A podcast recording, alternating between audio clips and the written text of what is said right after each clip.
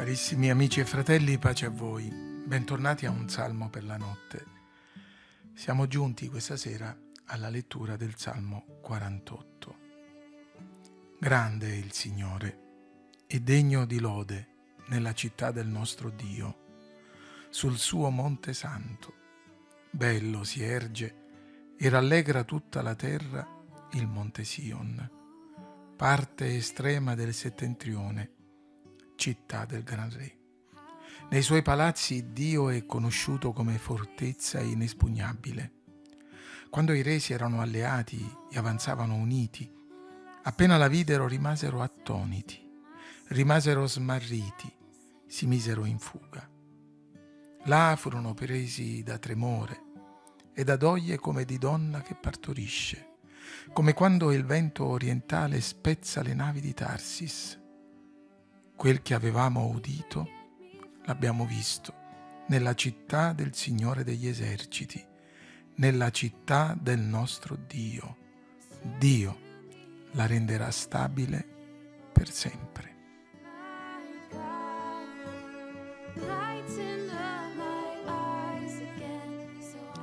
Il salmo di oggi è veramente pieno di insegnamenti, di spunti di riflessione e anche di incoraggiamenti.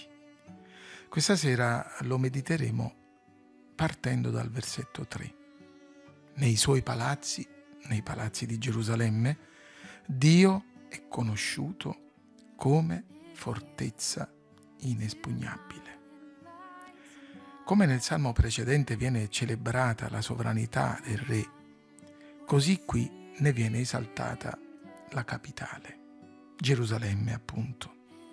Ovviamente alcuni aspetti del Salmo riguardano storicamente la capitale del regno di Giuda e di Israele e altri ne proiettano profezie dei tempi della fine. Per quanto riguarda il riferimento storico, ricorda vittorie e liberazioni memorabili. Quando i re si erano alleati e avanzavano uniti, Appena la videro rimasero attoniti, si misero in fuga. Qui ci sembra di intravedere la frettolosa fuga di Sennacherib, che aveva assediato Gerusalemme facendosi beffe di Ezechia e del suo Dio. La Bibbia racconta che in quella notte l'angelo del Signore uscì e colpì nell'accampamento degli Assiri 185.000 uomini. Quando i superstiti si alzarono al mattino, Ecco, erano tutti cadaveri senza vita. Ecco perché il salmista afferma nei suoi palazzi Dio si è dimostrato una fortezza inespugnabile.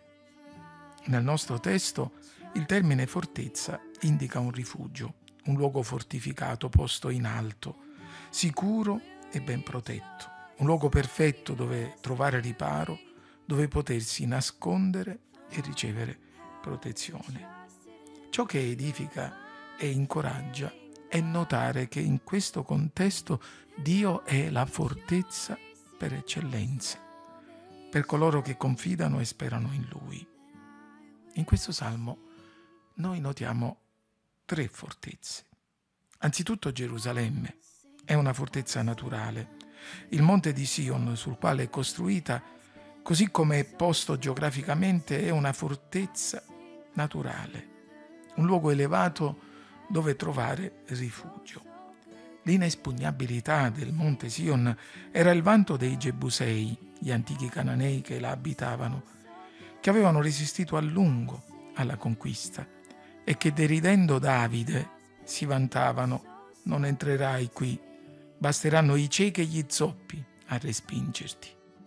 Erano sicuri della loro fortezza ma Dio rese vittorioso Davide, che prese la rocca di Sion, che diventò la città di Davide. Nel nostro salmo leggiamo inoltre che anche Gerusalemme è una fortezza, essendo una città fortificata. Lo stesso salmo ne descrive le poderose fortificazioni. Fate il giro di Sion, marciatele attorno, Contate le sue torri, i suoi bastioni, osservate le sue mura, considerate i suoi palazzi. Se già naturalmente Gerusalemme era una fortezza, quanto più lo era essendo stata fortificata con palazzi, roccaforti, bastioni e torri. Eppure sappiamo tutti che a causa dell'idolatria e del peccato più volte, e non solo da Nabucodonosor, Gerusalemme fu attaccata, presa e data alle fiamme. Solo la Gerusalemme messianica sarà veramente e definitivamente inespugnabile. In questo scenario è meraviglioso, fratelli e amici, notare come Dio sia la fortezza delle fortezze e che Egli sia l'unica, sola, vera fortezza inespugnabile.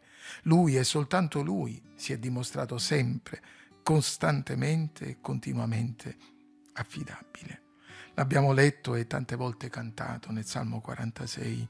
Dio è per noi un rifugio sicuro, un aiuto infallibile in ogni avversità. C'è qualcosa di consolante e incoraggiante in questa riflessione.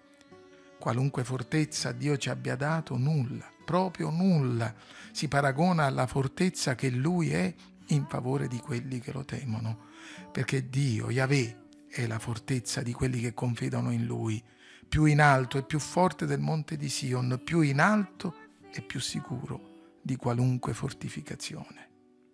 Carissimi, noi conosciamo Dio come fortezza della nostra vita.